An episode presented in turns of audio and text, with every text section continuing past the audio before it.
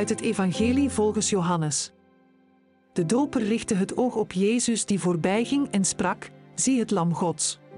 Twee leerlingen hoorden hem dat zeggen en gingen Jezus achterna. Andreas was een van die twee. De eerste die hij ontmoette was zijn broer Simon, tot wie hij zei: Wij hebben de Messias gevonden. En hij bracht hem bij Jezus.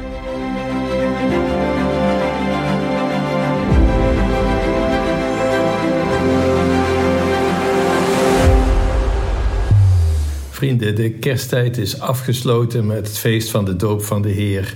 En we zitten weer in het gewone gedeelte van het kerkelijk jaar. Vandaar dat u ook de priester de groene gewaden ziet dragen. En wat horen we vandaag? Samuel, de kleine Samuel, daar in die tempel. Hij hoort dat iemand hem roept. Daar s'nachts als hij slaapt. En het komt niet bij hem op dat het God zou kunnen zijn.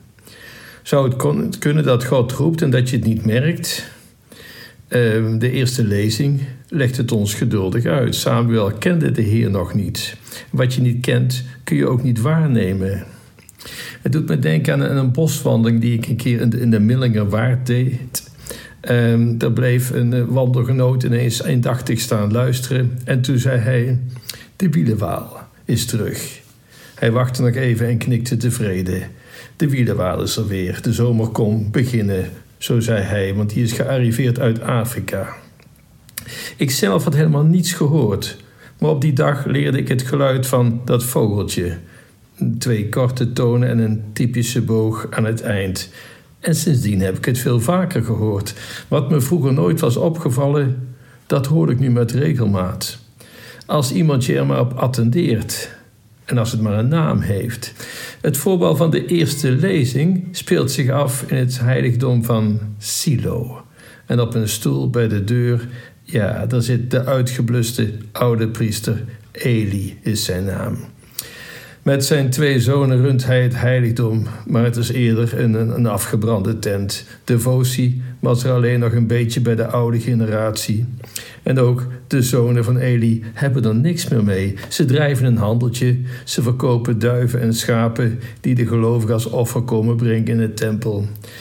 De tempel interesseert de zonen eigenlijk niks, de handel wel. Een lege kerk, geen opvolgers.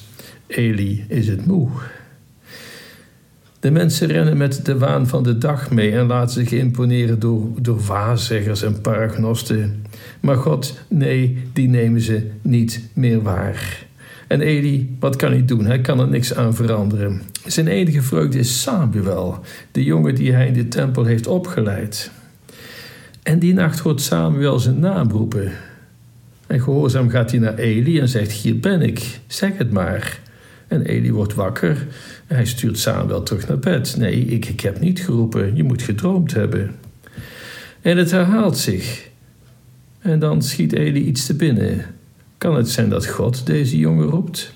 En dan zegt hij tegen Samuel: Als je nog eens een keer hoort roepen, zeg dan: Spreek, Heer, uw dienaar luistert.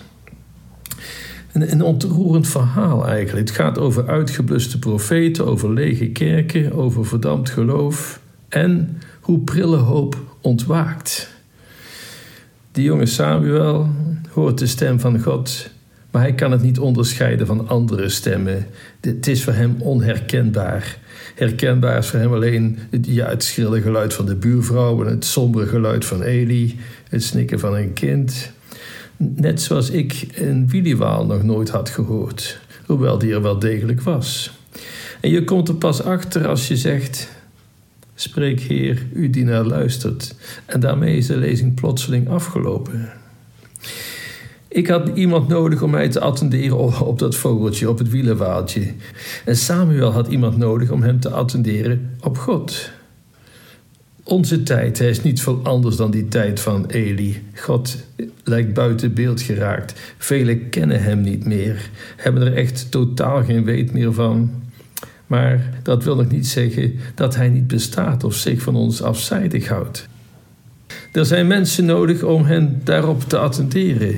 Zoals iemand mij op dat vogeltje attendeerde, zoals Eli, de kleine Samuel, op God attendeerde. En dan merk je het opeens. Hij was er altijd al, maar je merkte het gewoon niet. En dat is met meer dingen zo.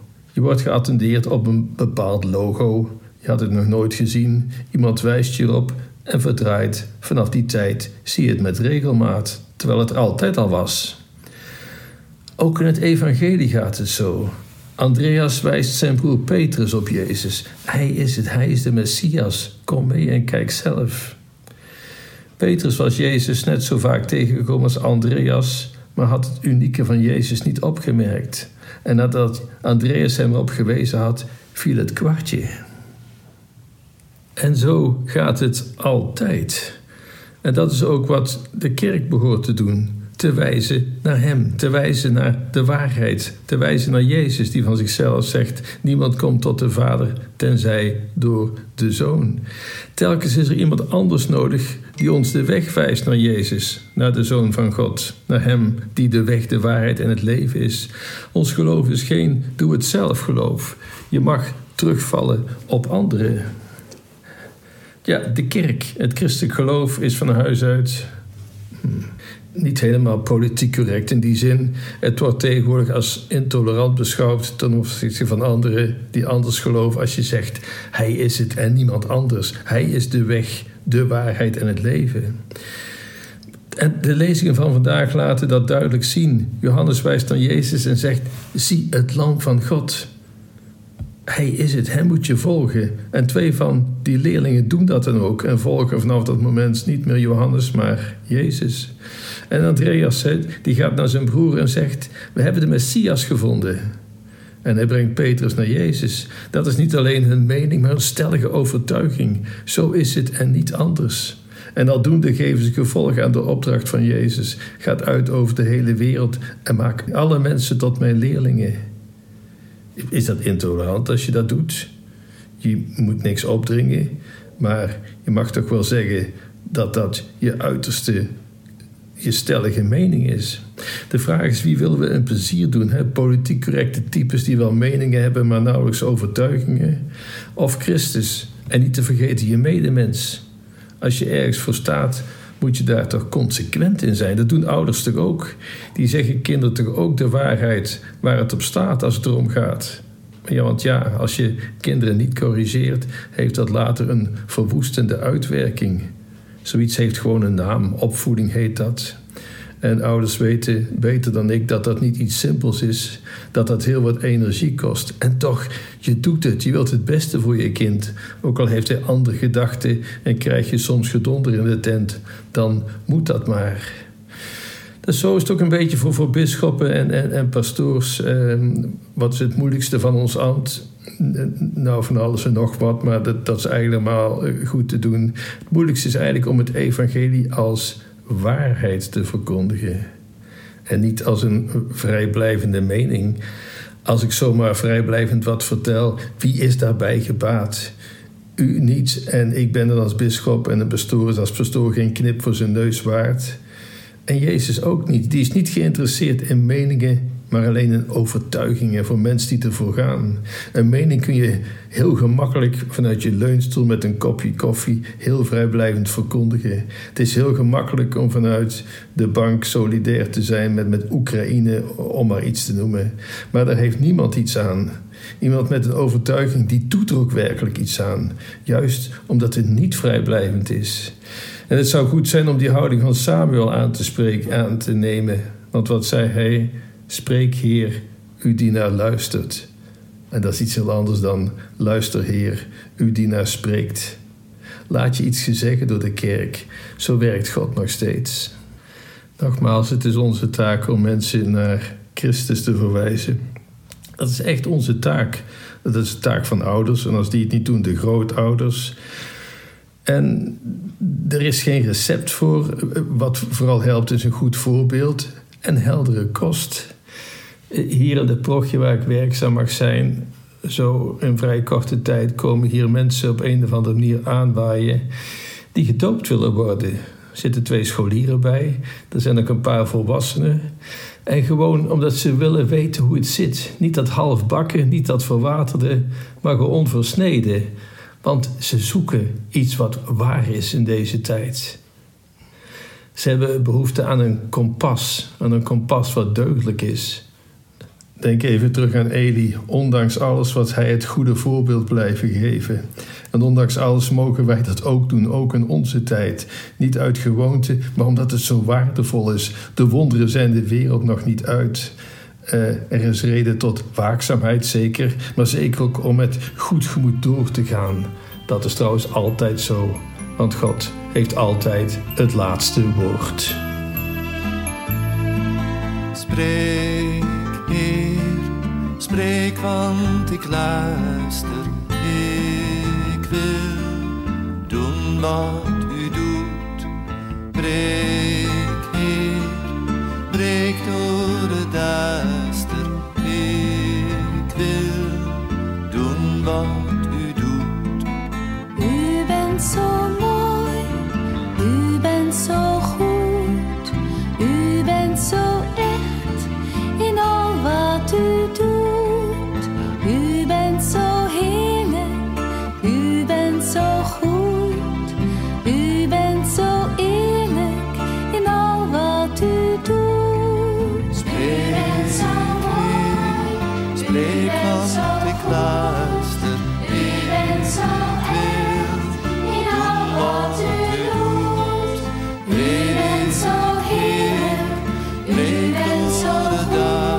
to